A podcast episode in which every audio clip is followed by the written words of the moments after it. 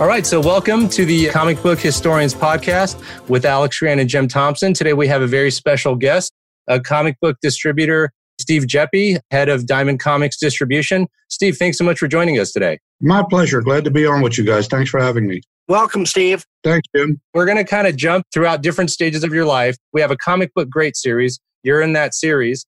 Basically, we're going to start from your childhood and on. Jim's going to get started. Take it away, Jim. Okay, so what I like to do, Steve, is to go to basically where you were born, who your parents are, and your earliest experiences with comics. So let's get started. Is the standard joke that I was born in a hospital because I wanted to be near my mother? Actually, I was born in Baltimore back in 1950. Yes, I'm a relic. And I grew up in a really famous neighborhood in Baltimore to this day called Little Italy. Oh, sure. You know, it's not quite what it used to be, so to speak, but there's all the Italian restaurants. And that was my origin, growing up in that neighborhood. Did you go into D.C. very much, or did you stay primarily in Baltimore? I was pretty much my whole life in Baltimore. A big outing for me once in a blue moon as a teenager would go to Ocean City, Maryland during the summer with the guys for, a beach party. But I really didn't travel much. Was always, pretty much a neighborhood kid. I'm from Richmond, Virginia. We were practically neighbors. Kings of Minion, 2 hours away. I did it many times. Me too. Lots of times. So 1950s, what were your parents? What were they? My dad was formerly a full-time guy in the service in the Army, but later on in life, he was driving a truck, blue-collarish. My mom, prior to when she got married to my dad, she was a hairdresser. She used to, in fact, do all the hair for all the strippers on the block, the infamous block in Baltimore, the nightclubs. And it was funny because when I was a little boy, after she became a homemaker, I remember distinctly as a little boy in the kitchen, she had put two eye hooks in the door jamb and put a swing in there. So I would swing in and out from the backyard into the kitchen while she was cutting strippers' hairs. Little did I know.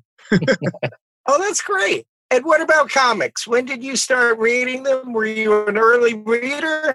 The very first comic book I probably ever had was when I was 5 years old. It was a Batman comic.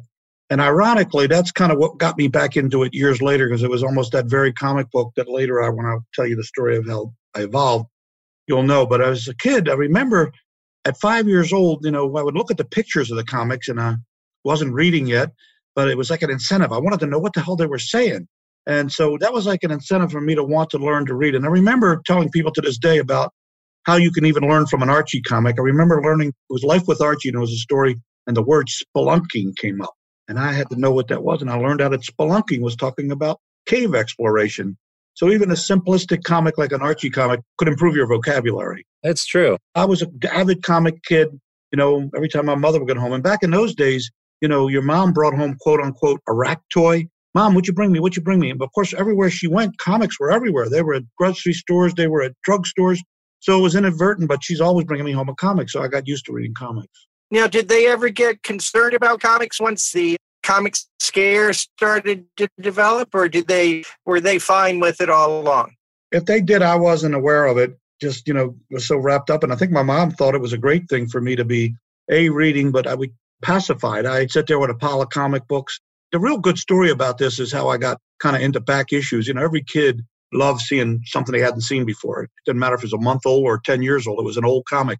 And I'll never forget that glorious day when one of my friends came in and said he found this little, ironically, liquor store just outside the neighborhood, in the Jewish neighborhood. We were known for the corned beef and the merchants there. And this little liquor store on the corner of Central Avenue and Lombard Street, the guy owned it, and his son had a fledgling magazine business. I won't go into what kind of magazines he was selling at the time, but he also had, this is 1959, I'm 9 years old, and he had this little cubbyhole boxes of comics. There were a nickel apiece, old comics. But back in 1959, he was the first guy, that I knew where I could buy old comics, but he was the first guy that I knew charged more for older comics. So he had his quarter box, his 50-cent box, etc.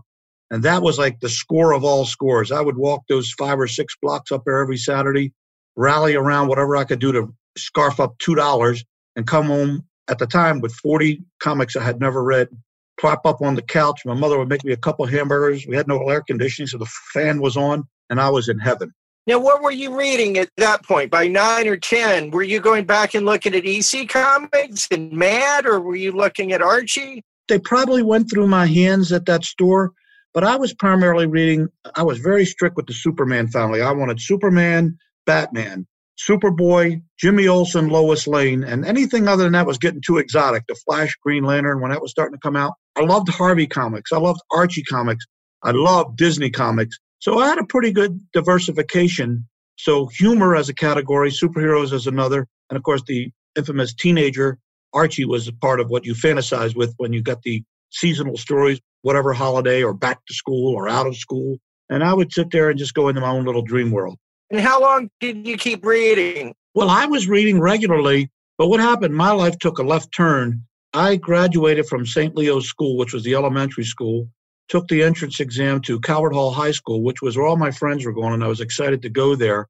I aced the test. I had like the highest mark anybody had on the test. I was all excited, and that was kind of the day I found out I was poor, because I didn't realize, and maybe I should have on some level, that my mother couldn't afford the whopping $400 a year of tuition because my mother had been, you know, separated from my father pretty much my whole life, went in and out, he'd be gone, he'd be back, he'd be gone, he'd be back. So I was devastated at the thought I couldn't go to that school, and they put a lot of pressure on me, and I reluctantly went to a public school for a whopping 3 months. I went to Mergenthaler Tech, which in Baltimore is known as Mervo. Very, very good vocational school, but academically it wasn't exactly rocket science.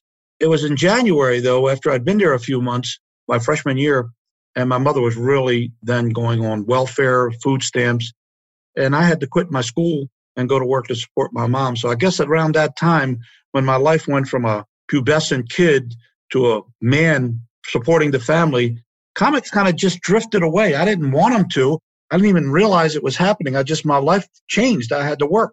And what kind of jobs were you doing? Well, I had a friend, his name was Lester White. Now, first I had worked at a lot of different jobs. I would get a job, whatever it was. I did so many different things. But if I left the job on Friday, it was only because I had a better job on Monday. So I never stopped working.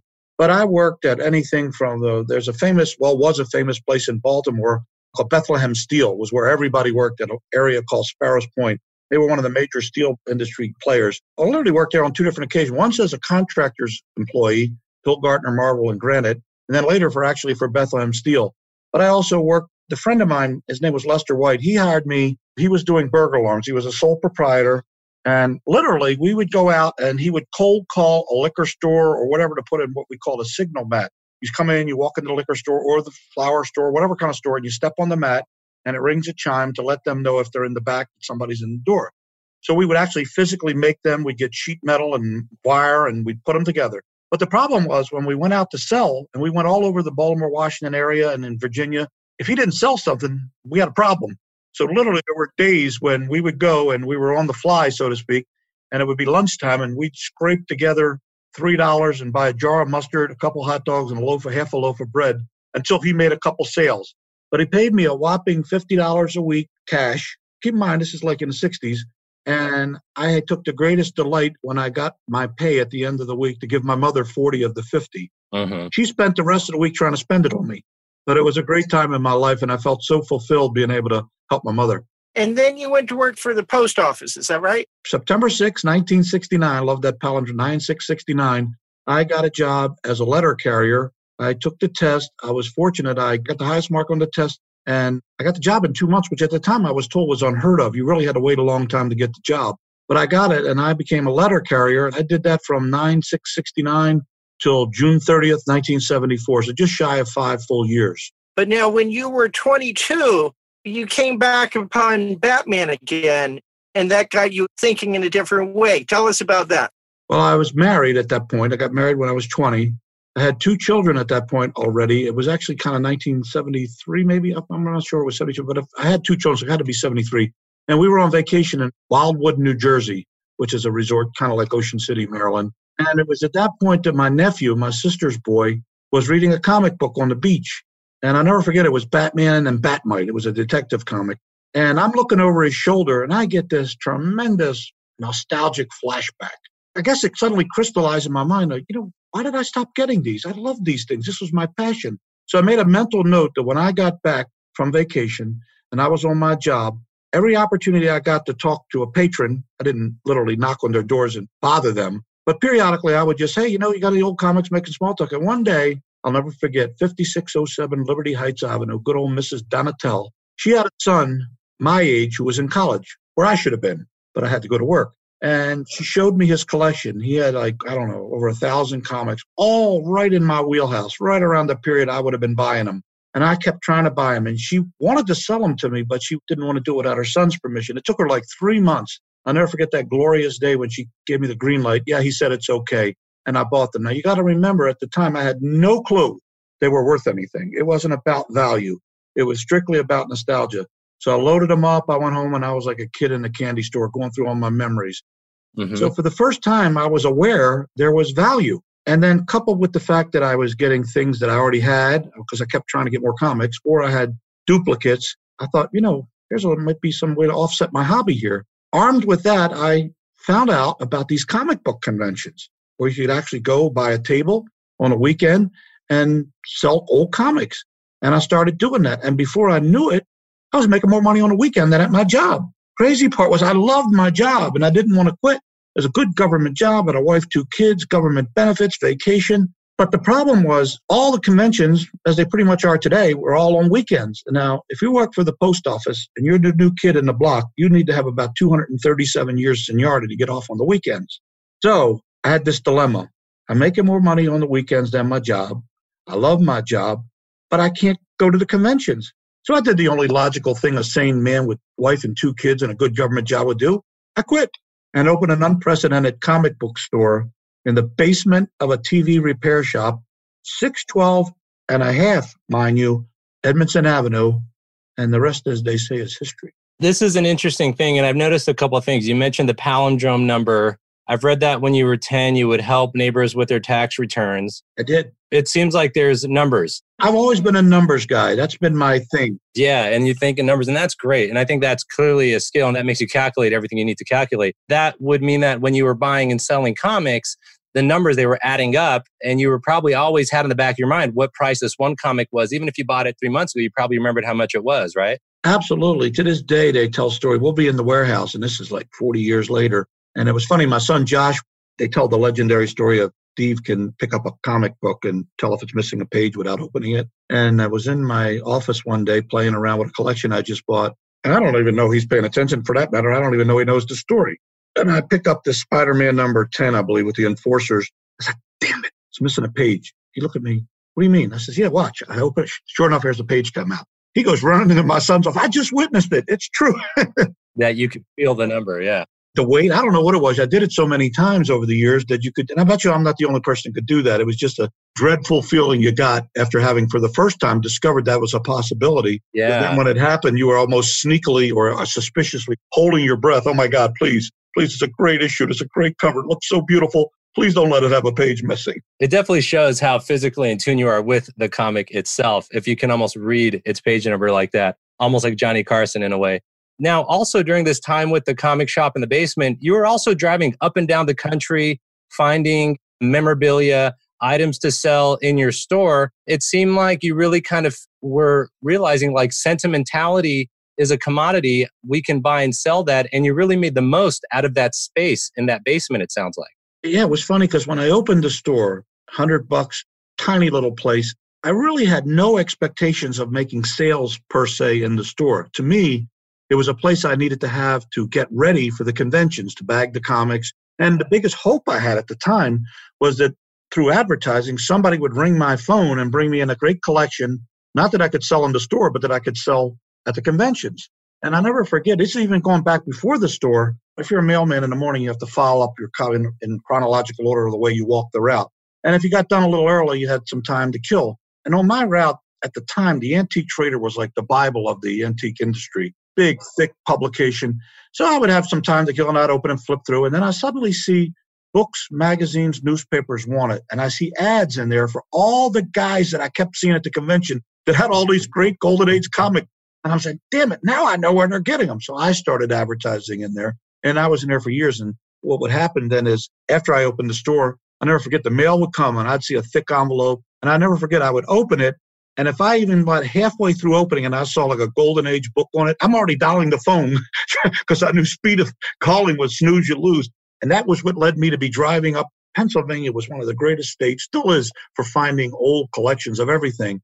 And that was the thrill, getting up early in the morning, packing, you know, your lunch or your breakfast or whatever, getting ready, and then driving up there with the thrill of the hunt, which after all, that's really the bottom line about life, isn't it? The thrill of the hunt. Yeah, sure. Having it's one thing, but getting it is even more fun. Sure. Being on the prowl a bit and making it happen. I've read that in researching a bit, that let's say if you made a good hunk of money from one deal, you would almost think a little riskily a little bit with it and then make an even bigger deal next. And that kind of got you out of the basement into another location. Can you tell us like an example of a deal and how deals like that then got you to a new location?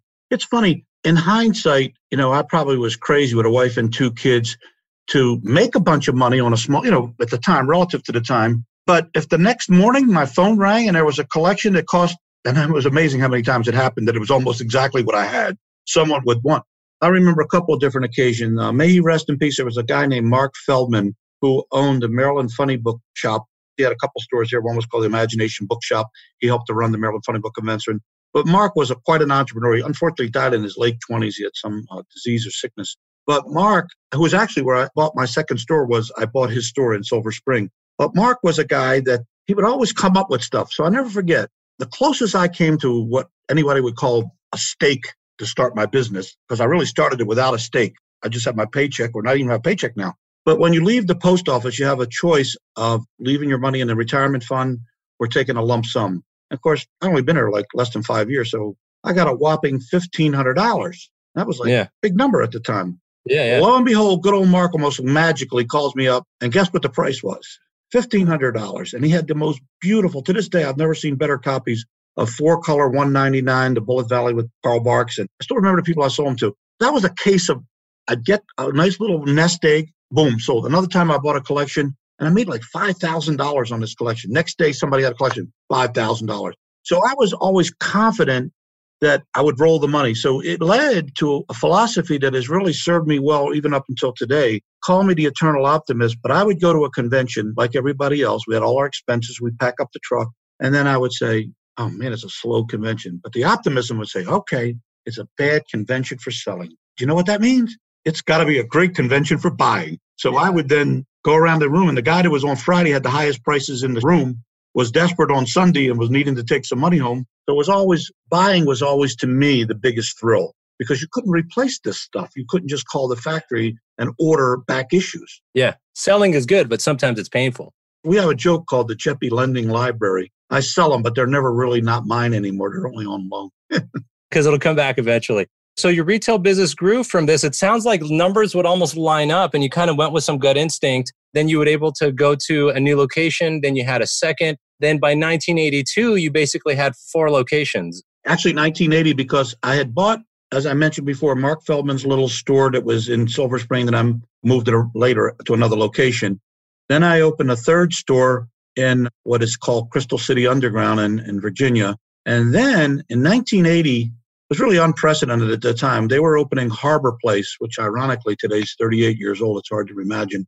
But at the time, it was the new festival marketplace. It was the second version of what had already started in Boston called Faneuil Hall. Since then, there's been others, South Street, Seaport in New York. And I never forget when I took the bite to open a comic book store in a mall where rent was going to be crazy. The night before, all the merchants were getting ready, excited about the opening day. And I'm sitting there thinking, I'm excited too, but am I really going to get the walk-by traffic to buy comic books? Well, the next day we opened, and you'd have thought we'd been open for 30 years. And that told me that the comics had the appeal that they always had if they were in front of people. So that was the fourth store.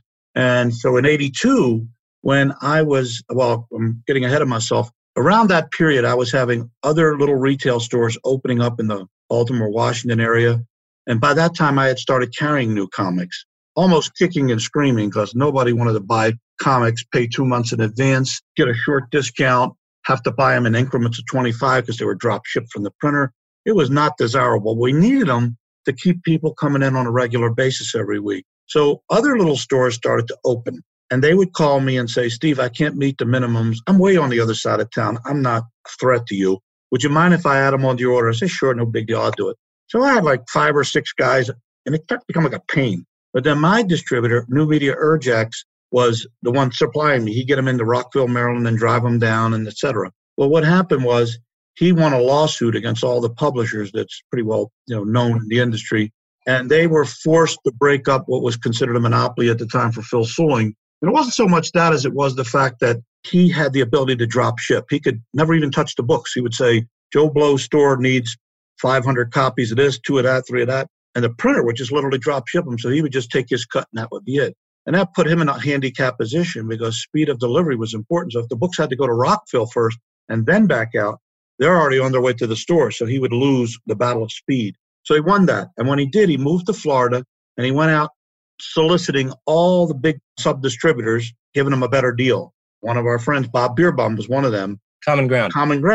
And so there was like a bunch of those. So then time went on, and eventually I saw the writing on the wall that he was going to be in trouble, wasn't paying his bills, blah, blah, blah. I applied to go direct to Marvel Comics.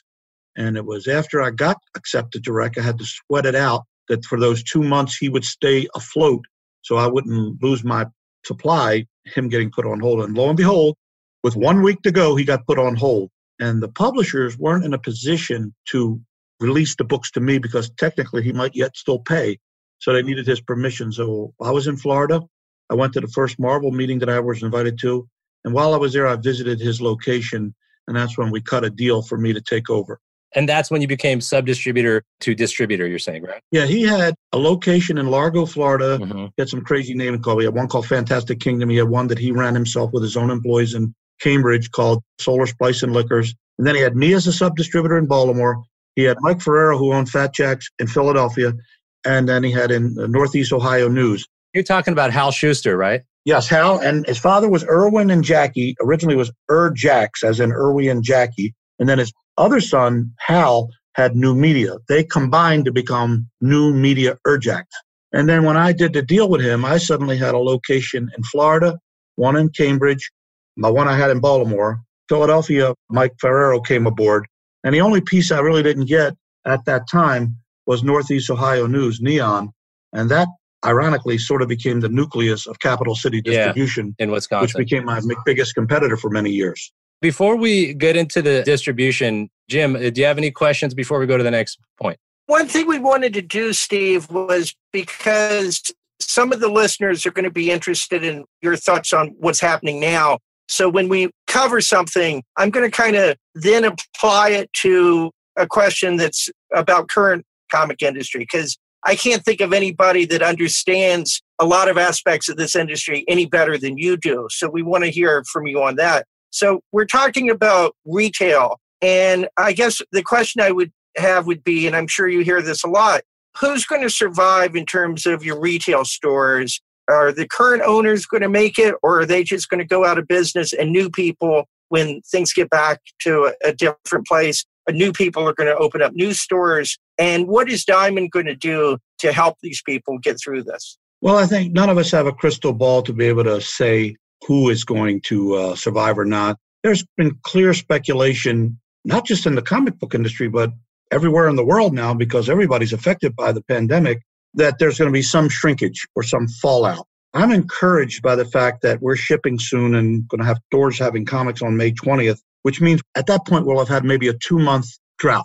And while that can be devastating to any business, in the industry we're in, it can be even more so if a store was already kind of on the ropes and hanging on by, thread. However, having said that, it's a very resilient type of retailer that we have out there. These are very young, energetic, not always young necessarily, but entrepreneurial people who are resourceful. And keep in mind, when I started, it was a different world, but we didn't carry new comics at all. So it was all about back issues. Right. Now, interestingly enough, today, a lot of stores, because space is so precious and so expensive, there are many comic stores that only carry new product because they, A, don't have the room for it or the rent's too high.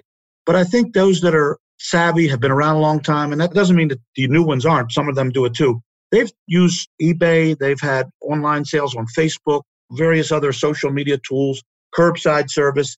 I think when you try to speculate who's going to survive or not, I'll give you an example. If you owned an insurance company and you use mortality tables to determine your insurance rates, an insurance company through the history of mortality rates probably knows within a few percentage points how many 35-year-olds are going to die next year. They don't know which ones, but they know there's a number, a certain percentage. So they budget, this many are going to die, and we base our rates on that. Not a good analogy of what we're doing here, but it does say that there probably would be a fallout. Now, keep in mind, Diamond's goal is for there to be zero fallout. Now, it's kind of like the COVID pandemic. You worry about sometimes the people being said that they died of COVID-19 might have died of something else. Now, that may be the case of stores that don't survive. There may be some that were on the ropes or contemplating retirement, and they'll be lopped in as people who didn't make it. But keep in mind, every year we have a fallout and a growth. We have new stores, we have stores go away. It's just a matter of time. Now, it may have been in the case of somebody who's doing well, who just said, you know, this point in time, this may be the signal I need to go away. But what you hope is that whether it's a new entrepreneur opening a comic store for the first time or an existing retailer who sees the opportunity to expand, that the volume that we are used to having will get maintained somewhere, somehow. And it doesn't have to even necessarily be in brick and mortar. It could be a mail order service that gets it. The good thing about our product is it's evergreen because of the back issue market. I've used this the other night on the show I was on where I said, if you're in the restaurant business, sad to say, and the last 2 months you weren't able to open, all those meals that got eaten at home instead of your restaurant, you're not going to recapture. They've already eaten them. But if the comic books that you wanted that came out or should have came out 2 months ago, you might still pile them up in the box and want them. So we have a little bit of a built-in pent-up demand that helps us. Now, as far as what Diamond's doing to help, historically, Diamond has always been, even by default, and we don't shirk that responsibility. We've kind of been, by default, the bank of the industry. And we feel comfortable about having actually the privilege of being the guys who, when a good account, for whatever reason, gets a little bit behind, we're happy to be able to try to help them and get through. That doesn't mean we're going to take an account who's notoriously not paying for not good reasons and be, stupid about it. But we're going to continue to do that, and probably more than we have in the past. Keep in mind, our own cash flow's gotten murdered in this time. But we have great banking relationship with JP Morgan Chase, the biggest bank in the country. We've worked out a plan with the publishers so that we could make sure they all got paid, because while we weren't getting income, it affected our ability to pay. But I'll give you an example. Back in 1995, when we bought out Capital City, Capital had, through losing Marvel, D.C., and a bunch of the other top-tier publishers, had shrunk down from a company that was 20 warehouses. We had 28, they had 20. We were all over the place with speed of delivery, down to one warehouse in Sparta, Illinois. And they hung on valiantly, a fierce competitor, for a year trying to carve out a niche distribution. But when, I guess, things got a little worse, they were smart enough, to recognize that and called me, because we had a good relationship despite the competition, and said, Steve, would you interested? Now, some people said to me, Steve, you should just wait. They're going to go out of business and you're going to get it all free. That is not where my head was, because I knew if that would have happened, a lot of publishers wouldn't have got paid. And then it wouldn't have helped me, because I would have all accounts, but that would have vendors going out of business. So it's kind of likewise today. You're sitting in a situation where we're trying to preserve as an industry. I mean, the parts may move around. This retailer has two stores now, he's got five, one had none, he's got one. That's our goal as Diamond. How do we, in our unique position of being, the main distributor, it's a really ominous responsibility, but one I take happily, to try to caretake for that. It's tough, and we're not asking for accolades for it. We feel like we benefit a lot from it, so we should be willing to do the things that need to be done. Otherwise, we'd be being selfish, saying, okay, great for me, I get all the business, but when there's a problem, that's somebody else's. That's not the way it works. We've got plans for the retailers, not only to help them financially. We're talking to the publishers that got a certain amount of returnability for them. We do a lot of programs that rely to point of sale purchasing, things that we provide. I remember when the industry was so infantile that we had to have a cash register program. Most stores, and mine was one included way back in the day, had a little box. We didn't even know what a cash register was. So things have gotten a lot more sophisticated today. Retailers are looking like retailers. They got point of sale systems. And they do a lot of things right. So we're doing our best to help them. And it's not limited to what we think they need. They know better than us what they need. And a lot of what they need is unique to them and not every retailer. So we're going to be there ready for them and do everything we can to get them through this. That's awesome. That's a great answer. That's what I was looking for. Alex, back to history. Distribution. So I want to give the audience just a little bit of background, just a little bit. Because I was following you with what you were saying with Hal Schuster and those guys and Beerbohm's Common Distributors. I want to give a little background. So Phil Suling, he was said to have established, this is kind of what they say in the history books, the direct market in 1972. There were some monopoly issues that led to the New Media Irjax lawsuit, which started in 1978. And it was against the four publishers that you mentioned. It was Marvel, DC, Warren, and Archie Comics. Then eventually that kind of broke down, the monopoly, and there was some market share up for grabs. and New Media Irjax got some, and they were your distributor. Then also there was Big Rapids. Big Rapids, they actually, from 70 to 80, they would distribute for some sub-distributors like Beerbohm's Common Ground distributors from 70 to 80. They went bankrupt. A couple of their employees then started Capital City, which you kind of pointed at already. And that was in 1980. And they grabbed some of that distribution market share. And so now that kind of set up where it's like you, Capital City, and there's a couple other things. Like by 1982, which is a big year, Bud planned, he acquired A-Bar Distributions, right, in 1982. The stage is being set, right, where these three figures are going to kind of combine at some point. So now that we have some background, first, did I get any of that wrong? You've got it right. And there was a few others, actually. There was a couple guys called Donahoe Brothers that were back up in that day. There was a lot of, by today's standards, they wouldn't have been considered the same thing because everything was so new. And when Marvel finally published public trade terms, that's kind of what opened it up for a lot of other potential distributors. So it wasn't just in a sense that Hal Schuster and Jackie and his father got their share. It literally meant, okay, you're going to be able to get dropship privileges, but if somebody else meets our minimum requirements and all our rules and all our requirements for distributing, we'll open them up too. And that's when they started opening a bunch of distributors. Yeah, it just kind of opened the gates. It all just started to grow fast. And then Diamond Distribution, 1982 is this key year because then that's when officially Diamond Distribution starts. And it was called Diamond because there was a Marvel Comics imprint of non-returnable items that had a diamond on it. And that was your symbol to tell what you were. It was to a symbol of your function as a distributor. Is that right? That's correct. The story's kind of funny because I've always been a believer that whatever your company's name is, it should tell you what you do. If you say Flower Boutique, but you're a comic book store, that would be very misleading, or just say Nostalgia Crypt, and nobody knows that means comics or whatever, and with due respect to those who have store names like that. But in my mind, so I got to thinking, what do we do? Well, we distribute comics, but other people distribute comics. But what do we do that's different? Well, we distribute the Diamond comic, because at the time, to differentiate between returnable and not returnable, they sent copies to the newsstand that a newsstand retailer would purchase at a shorter discount, but have full returnability. We would get a bigger discount, hence the retailer was buying them cheaper. But if our books got returned through the other system, they could make a profit just by returning them, because they'll say, I bought them from Diamond at 50 cents on the dollar, and I can return it to them at 60 cents on the dollar, make 10 cents for returning them. Obviously, the publishers need to have a way to do that. So they came up with that little Diamond slug. What they did is they ran whichever print run was bigger first, and then changed the plate and added that little slug. So I said, you know what? We're the Diamond comic distributors. Of course, 3 months later, they stopped doing that. Right, exactly. But you kept it, and it's a nice name. And we kept it, and it was always a good name, I thought. It was not unique in that a lot of companies, jewelers, we get calls to think we sell jewelry.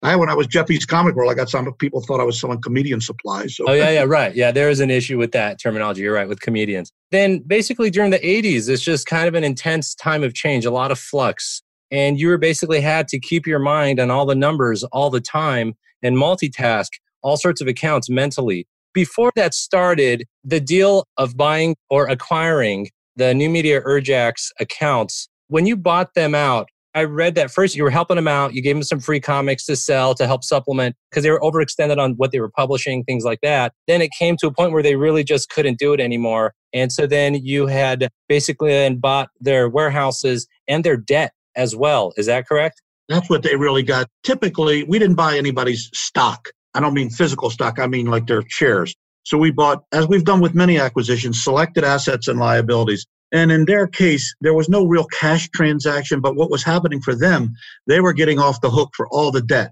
all the books that they had already received, everything that they needed that they were going to be chased for personally, we, assumed. And then in addition to that, because Hal was going to go into publishing, and he put out a few little publications, comics, feature, and a variety of other things, that was going to be their niche and whatever else he was going to pursue. So it was a smooth transition. What it did for me, and I use this example or analogy, I mentioned what happened in 1995, how people said, well, why don't you let the accounts go? You'll get them all. And why I did it then. It was a little bit similar, but at the time when New Media was on hold, one argument was the same way. Why don't you just let them go out and you'll get the business? But there was other distributors. There was no guarantee I was going to get all of them. So I likened it, as I said the other night on Dan Shaheen's show, to a broken gate with a corral full of horses. If I bought the corral while the gate was broken and the horses were still in it, I could fix the gate and keep them. That gate represented the 2-month lead time that the orders were in process. So these accounts technically didn't have a choice but to buy from me for those 2 months. They had a choice after that. They could turn their order form in there, but I had 2 months to give them a chance to see what I could do. And fortunately for me, we did a good job, I'd like to think, or otherwise we wouldn't have kept them. And all of them stayed. You organized it, yeah. And then you also had to figure out who were good clients, who were bad clients, and then talk to the creditors and be like, look, I'm going to organize this thing. There was quite an interesting movement there to kind of keep the order and keep that functioning while you're kind of putting together your company. Really interesting stuff. It's fascinating. Yeah, so what I did, and as a result of all of that, when I got direct, Marvel's terms, there was like you had to have a separate company to buy direct from Marvel. You couldn't be a retailer. And so I separated the companies on February 1st, 1982. And Geppi's Comic World, the proprietorship, became Geppi's Comic World, Inc., and Diamond became Diamond Comic Distributors, Inc. And it was during that tenure where I was now, for the first time in my mind, really a distributor, not a retailer, sub-distributor who was doing it as a sideline, as a favor, or maybe even to make a few bucks. When I did that, I had to look at it like a real business. And I thought, you know, if I'm going to do this, I'm going to do this. And it's just my nature. So we did everything we could to try to be as good a service as we could, competitive as we could. And I saw the opportunity to grow through acquisition. And over those years, we literally bought out a lot of distributors. I always thought one of the reasons I was able to do that, and maybe this is just self-serving, but I had a good relationship with the other distributors. They might have competed with me, not like it when I got an account, but they were still friends. And I still consider them friends. But if they got into a situation where maybe things were not so good, I always felt that they felt, it's hard for me to say, but evidently the history shows that it must have been the case. They were more comfortable calling me, telling them they had a problem and they wanted to sell because I guess they felt they could trust me. Mm-hmm. And I was happy about that. And I would never betray them and say, okay, well, we didn't work this deal out, but now that you showed me all your numbers, sorry, buddy, I'm going to go pounce on your accounts. I just would never do that. They never had to or never considered it. Yeah, there's like goodwill. Because I've talked to other distributors, Beerbohm and Bud Plant, and they say great things about you. So, well, one of my favorite letters I have is from Milton Greep, who's a dear friend of mine. Milton owned Capital City along with John Davis. And when our deal was all done and the payments were all made and everything was over and finished to the dot, Milton sent me, I still have it, one of the nicest letters telling me that everything I'd ever heard about when you bought somebody out, you did it to the T and then some. So, you know, it's a really good feeling. Because when you compete with somebody, there's a natural negativity that interferes, you know. But we always had respect for one another. And I highly respect now, look what he does now for the industry. He's one of the most knowledgeable guys we have in reporting what's going on. That was a good feeling. And I'll never forget that letter. So is the basic reason why a distributor would fail and be in the position in which they could be acquired is because they delivered too much product without getting paid by a retailer? There's a variety of things. Keep in mind, distributors work on the shortest margins of anybody. Today, it's a little different. The margins are even shorter now, but back when it was strictly 20 distributors and everything was buy-sell, meaning publishers would say, this is what you pay, and it's up to you what you want to charge to your customers, you know, sliding scale discount. So in an effort to get more business, somebody said, well, I'll give you 55 off. And then somebody said, well, I'll give you 56 off. And then somebody goes, I'll give you 57. And boy, they got working on such tight margins, it was almost financial suicide to think you could sustain that on such minimal margins. So that, coupled with the fact that you're buying non-return, so you might say, well, what risk do you have? Well, you have plenty of risk. First of all, if you order 10,000 of a comic book and you needed to have extras for reorders, so you bought 11,000 just to make up a number. A, some of your accounts who ordered the 10 that are, so to speak, pre-sold, they might yet not be able to buy them, so you get stuck with them. Then if you order 1,000 extra and you don't sell 1,000 on reorder, they become your inventory. And you could get stuck with that. So it doesn't matter if you sell 1 million or something, but if you order 2 million, you're going to lose money. That's it, yeah. So there's always assessing all the time. So that's a couple of freight costs, the air freight wars to get books there faster.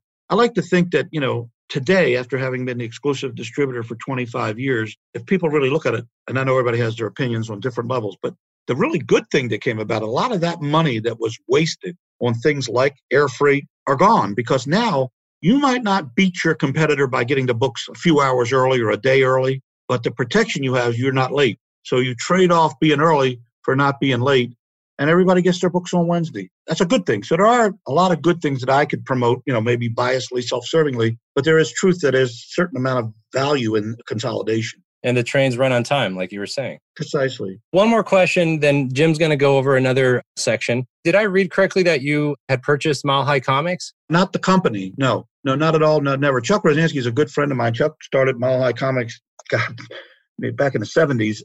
He's still a great customer of ours. But no, I have never purchased Mile High. I've purchased comics from the famous Mile High collection, okay, which might be the confusion. Okay, all right. Glad I cleared it up because I was like, what's going on? Jim, go ahead. A couple of different things. Let's do another, bringing it up to modern times.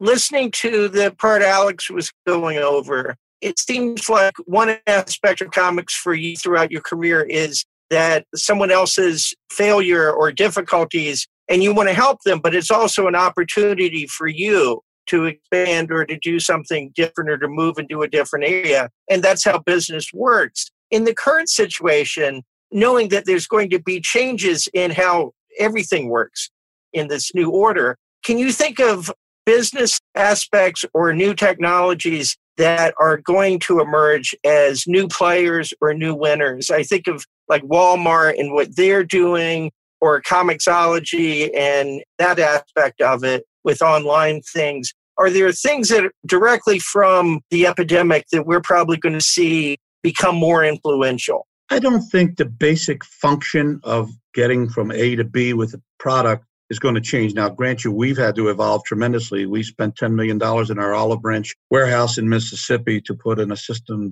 called Dematic that is the same thing that Amazon.com uses. So there's an inherent sophistication with conveyor belts and pre-stamped, pre-weighed boxes, so it takes a lot of the human element out of it. But as it relates to potentially new competition coming in and different sources of that, or even aside from competition, just let's take digital, for example. When digital first became something that was of a concern, a lot of people were in the print side of the world, which is the comic stores and the publishers and even the distributor. Oh my God, you would hear digital going to replace print. And I can honestly say, and I'm documented by this, that I never got rattled by that. I actually said, I think it's the opposite. I think that it's a good thing that they're spreading the word through digital. And I think it's going to help us create new customers that we might not otherwise get because they're going to discover comics online and they may not have found a comic store to discover them. It's not like in the 50s and the 40s where there was, I think, 150,000 different outlets you might have been able to find across the country, whether it be a grocery store, a drugstore, whatever. The comic books existed, so your mom tripped over them everywhere she went. Today, there are much better places to buy comics called comic book stores, but far fewer of them. So children today, when I was 5, that was one of the first things I ever got brought home to me, so I was predisposed. But the kid today, not only does he not have that come home to him because it's not in front of his mom, he's got an iPad. He's got a million other things to take his attention away. So from our perspective, digital is a good example of a new innovation, something that's happening. And yet I look at it as a good thing. I guess my belief is based strongly on the inherent belief that the comic books themselves are something that were meant for print, meaning, A, they're collectible. Nobody comes running up to an artist and says, sign my iPad. No, they want you to sign their comic book. They have value, not to put all the emphasis on their value. Remember, the whole comic industry direct market started because of back issues. We didn't have new comics. They weren't available to us. They were on the newsstand. But we just opened stores because we knew there was a demand. That's something that the digital can't do. No one's going to have a digital Spider-Man #1 and feel like they got anything really special. Yeah, you're right. Because a billion people might have it. But if you got a 9.8 Spider-Man 1 or any grade Spider-Man 1, that's your baby, and then it's got value. That's one example, digital. Today, you got Kickstarter as another way to create revenue for a publisher or a creator. And I don't begrudge them that. If they can go out and find a market that they know starting out would probably not work in the direct market starting out, it may be the feeder tube. Because, for example, if you have a comic that maybe you come to Diamond, and Diamond even says, I'll carry it, but Diamond puts it out there. It's in this monstrous catalog called Previews. The retailer's got a limited budget. He sees the thing in there, but it's so buried in a sense that he can't really even sometimes notice it. So they get pathetic numbers. But he goes and does a Kickstarter and develops a following. It's kind of like a YouTube show. You get enough followers eventually, then you become commercial and monetized. So it's the same thing. I like the idea that there's experimentation. It was asked to me recently, I think it was on Kevin Smith's show or whatever, how do I feel about new competition? I said, well, I've always been competitive, and even though it might be argued that we have the most of the direct market, on our other sidelines are merchandise and our other toys and things like that. We're the little fish in the big pond, so we're used to competition, and quite frankly, when there were 20 distributors, we felt like we did pretty good or we wouldn't end up where we were. But with that in mind, if there is new distribution out there and it helps make the market grow, I would rather have a lesser percentage of a much bigger market than 100% of a smaller market. Right. Now, we're kind of going to go back to a historical aspect of it, but one that I'm interested in very much, which is a function as gatekeeper, or some would say a censor, but during your time, both as a retail owner and as a distributor, you've run into an occasional controversy where some people took exception to decisions that you made. I'm thinking of, I know Pacific Comics had a bit of a write-up about some things at one point. Gerber and Merrick's Void Indigo graphic novel, and more recently, but not that recently, Alan Moore's Miracle Man 9 with the childbirth scene. Are those three good examples? They're very good. Again, Omaha, the Cat Dancer, I remember. And at the time, basically, it was a two-way street in a way. Like, I felt I was definitely called a censor, and I guess by everybody's definition I was, because I was saying I'm not going to carry that. Remember, I wasn't Diamond Comic Distributors, the big chunk of the market. There was still availability through all the other distributors. But I understood it looked like, yeah, but my customers, they're being shut out of being able to buy this, that, or the other. And I learned from that. I was concerned because I was a little offended by the fact that I had no choice whatsoever. Miracle Man 9 was an example where there was a birthing scene. And I gave the illustration. Nobody cared about it. But I said, what if my daughter picks this up? I'm trying to teach her the birds and the bees, and somebody's teaching them for me. Would I get a chance? You know, I felt a little offended. But I got to expect every time that it wasn't my place to interfere. I could still do with my own stores if I wanted to, which at the time I had a few stores. To tell you the truth, I don't think I even ended up doing that. But I also had other concerns at the time. And to tell you the truth, some of those are still true, because even if Steve Geppi doesn't care what he carries or how pornographic or whatever it is, when you try to take comics over the border into Canada or vice versa, we had issues. I couldn't hold up the flag and say, but it's my amendment, my First Amendment right. Well, I'm Canada. You're United States. I don't want to hear your argument. So I also felt as part of my job, whatever you want to call it, was that I had a fiduciary responsibility also to protect the retailer. Now, a lot of people didn't want protection because they felt like I was being a censor. But at the same token, there were those who lauded it. I created a section in Previews, which was a far cry from what Previews is today. It was more like a stapled pack of pieces of paper, and it was called Cautionary Comics. So when I first dipped my toes into the, let's say, books I might not have carried before, I felt at least a little personal relief by saying, okay, I'm telling the retailer ahead of time, I've gotten to see the samples, and rather than me just have you call me up and say, you didn't tell me this had a birthing scene or whatever, we're going to list these under the auspices of Cautionary Comics. So you know ahead of time, be prepared what you might get. And it's kind of funny on that because it wasn't just about sexual content or things like that. It had to do with also what we felt about the professional level of the comic book. And I didn't feel like I had a responsibility, or I didn't feel like I would be doing the retailer right if two kids in college got a roll of toilet paper and drew two stick men and put a set of trade terms in and said, solicit this. And I say, no, I'm a censor. You know, I feel like that's not fair. However, the funny stories about this is I had a drawer. I would get the samples, and next to my desk was a credenza. And when I'd get something that maybe I chose was just not really worth putting on the order form, but the retailer's going to thank me because this is too amateur, I'd throw it in that drawer. So years later, when Teenage Mutant Ninja Turtles became a mega hit, I immediately ran to my drawer and I found a copy of a first print Teenage Mutant Ninja Turtles. So God forgive me for actually not being that bright about seeing the potential for that.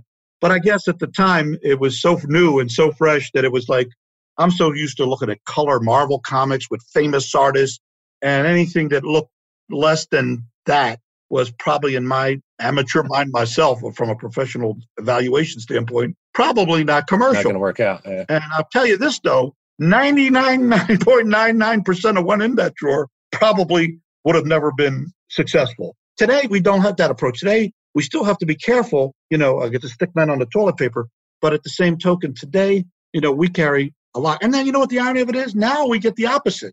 Why are you carrying all this crap? This is the Previews is crowded enough. Marvel's got too many titles. DC's got too many titles. And now you're putting this in the Preview. It's like you can't win. It's a tough job being a distributor, but I love it. I'm curious, did you ever run into any problems or resistance or get on the bad side of Comic Book Legal Defense Fund? No, I was on the board for a period of time. I've never had a problem with the Comic Book Legal Defense. I'm a very big supporter of theirs. I knew that, and I wondered if there was ever a conflict because of some of the stands that you were taking. You got to remember, I think the Comic Book Legal Defense Fund came later. Oh, I see. It probably wasn't even in play at the time. I don't know the dates, but I'm pretty sure that was after that little period of time where I was being cautious. Those 2 years of those comics were 1983 and 1987.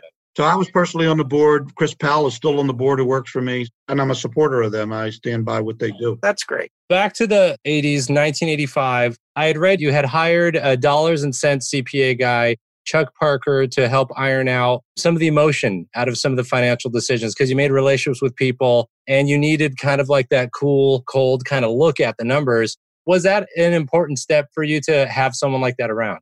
It was very important because going back to whatever, this is in the 80s, Chuck's been with me almost 35 years, I think now, pretty much the whole length of Diamond's tenure. And he's still with you now? Yeah, he's still with me now. It started with my bank. And, you know, I always used to say I had all the right numbers, but the wrong product when I talked to a bank. They loved my balance sheet, but you saw what? And then there was a little suspect, like a lot of mothers and fathers thought when they brought their kid in there, they were going into a drug shop. You can't be making money selling comics. You must have drugs here.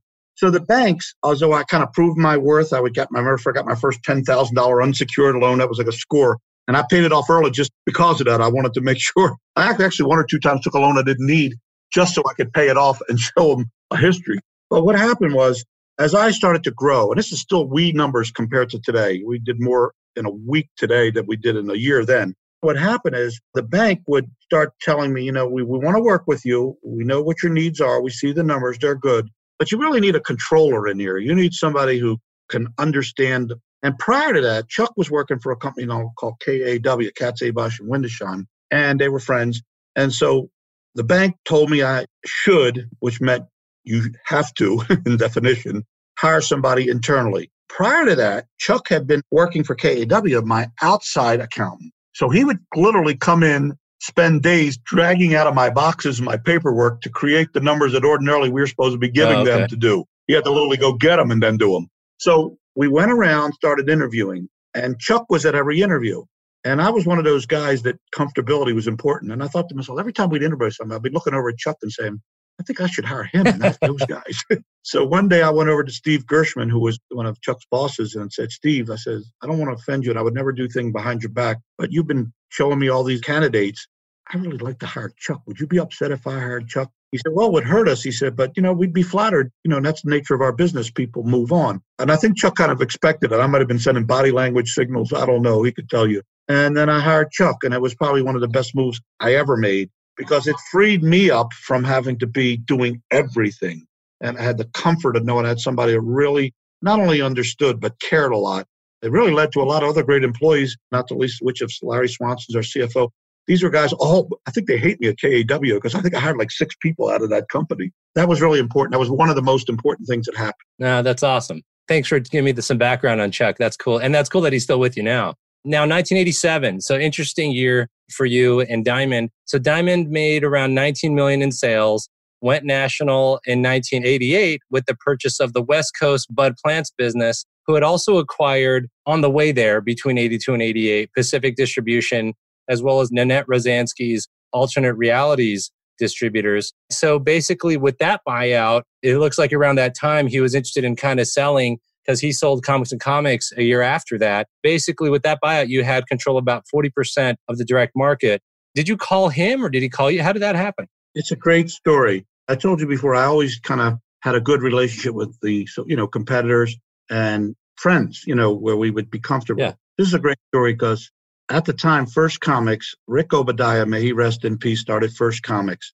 And Rick was suing Marvel, and he was also suing World Color Press at Sparta, Illinois, for price discrimination. And they called me, Bud Plant, and Gary Colabono, a retailer in Chicago, another dear friend, to court as witnesses for First Comics. It was an awkward position because I didn't want to be an enemy of World Color Press or Marvel. But I was, in effect, I think it was actually a subpoena. Bottom line is, I forget the guy's first name. His last name was Cherry. He was a hotshot attorney, really fast-moving, aggressive. So I never forget, they put me on the stand. I was on the stand all day long, grilling me, the lawyers for World Color Press, back and forth. And I was just being honest. And this sounds a little self-serving, but at the end of the day, Cherry came over to Gary, me, and Bud and said, Steve did such a good job today. I'm not going to need you guys. Gary couldn't go. He had to go home. He lived in Chicago. Me and Bud lived on the coast. So he sent me and Bud to dinner at Nick's Fish House, I think it was called, or Nick's Steakhouse in Chicago. I don't know if it's still there, but it was one of the greatest meals I ever had. And so Cherry must have called the maitre d', and we were like kings. I think we didn't even see a menu for the first hour. We had everything being brought to us like kings. But what was significant about that because it was an hour before we even saw a menu, we had a 3.5-hour dinner. And it was during that dinner that I started to talk more seriously to Bud about the possibility of selling his company. You have to understand that up to that point, my distribution scope had been from the Midwest, call it Chicago, Sparta/St. Louis, Dallas, East. He represented all new territory for me, the West. He had 7 locations as a result of the acquisitions you meant. And keep in mind, when Bud used to advertise before he got into comics, his ad slogan was, "But no comics." He would have art books and everything, but no comics. So Bud kind of went into this, and he'll tell you this, kicking and screaming. He never, I don't think, really wanted to be a comic book distributor like we define it today. So during that dinner, we formed kind of the semi-handshake version of it. Before I knew it, we were signing a deal July 16th, 1988. We purchased Bud Plant, Inc., who was the 3rd largest distributor. Diamond was the 2nd largest distributor. And by virtue of that acquisition, we overnight became the largest distributor, hence the world's largest distributor of English language comics, which gave us, as you mentioned, collectively about a 44% market share overall. And that purchase, you mentioned we did $19 million in 1987, which I think is an accurate number. It was overnight on paper, much let alone reality, a 60% increase in our size, which is a big thing for any company to take a company and have 60% growth overnight. And it actually ended up being more because the industry was growing. But we swallowed it. And those 7 warehouses, and never forget, Chuck Parker went with me. We flew to 7 cities in 7 days. We met with all the employees at each location. We called in every retailer at every location. And I never was so worn out from meetings in my life. But in 7 days, we managed to make our pitch, and we got the opportunity. And as I say, the rest is history. That's interesting, because there's one thing signing the page, but there's the other thing of incorporation and physically getting everybody. Actually doing it, and coordinating everybody. We had a lot of experience with the other, having bought out a bunch of smaller distributors, but it was still challenging. It was a very, very big ask to do. But we got great cooperation from, keep in mind, you're working for these other companies, and for all intents and purposes, even though they were on the West Coast, Diamond's quote-unquote a competitor. And now all of a sudden, you're going to be working for the competition. But I think meeting with those employees was a big factor. They got to see me in person, got to talk to them personally, reassuring them honestly from my heart what my intentions were. They gave me a chance, and it worked out. I'm very blessed to have had that opportunity, but it was scary. And I'll give Chuck Parker a lot of credit there, because once I did the signing, him and the other people at my company took over the heavy lifting, and not the physical side of it of shipping books, but the behind the scenes, doing the contract, getting it ready, negotiating, and making it happen. So that was another significant part they played. That's awesome. Now, Bud was also distributing underground comics, which you hadn't distributed those before that, right? I had not, no. We took the position, though, we were not going to take away from anything that Bud was doing and make it be less than what they had. I don't remember the details, but if Bud was carrying something and we weren't, we were now carrying it. So you incorporated that part of the distribution too then? Yeah, and it was interesting because that's kind of your birth of previews, because we had been putting together a stapled together package of pages with one-line listings for whatever we were soliciting. And I'll never forget the day when some of the guys moved east, come to work for me, that worked for Bud Plant, not the least of which is Mr. Previews, Marty Grosser, who's still doing it.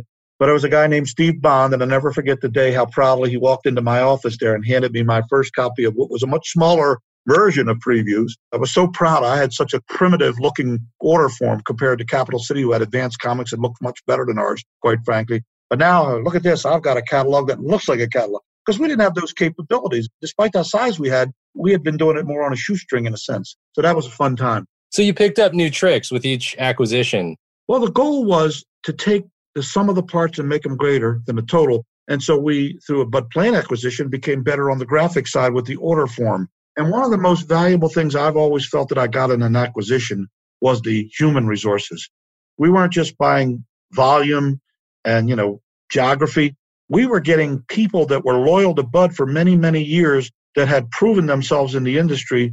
And some of those people are still with us today. So that's valuable. And I just couldn't have done it without them, to tell you the truth. Now, due to the volume of product delivery, you had mentioned it, that you and Capital at this point now were able to have better deals with Marvel and DC because you had more efficient freight systems with handling high volume.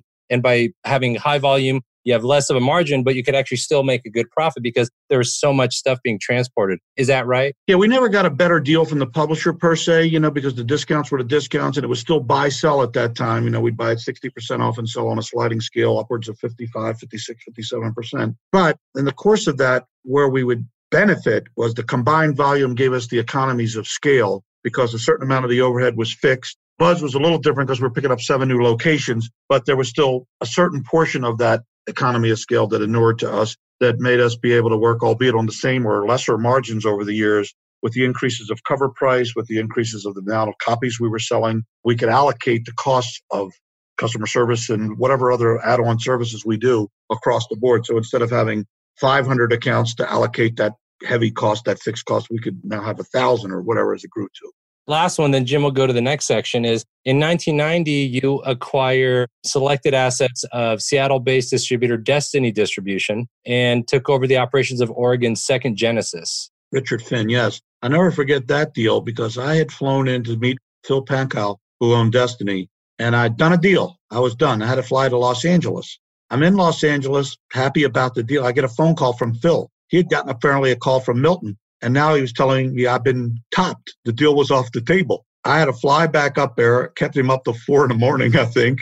And I finally convinced him to come back and salvage the deal. So that was one that almost got away. That's interesting.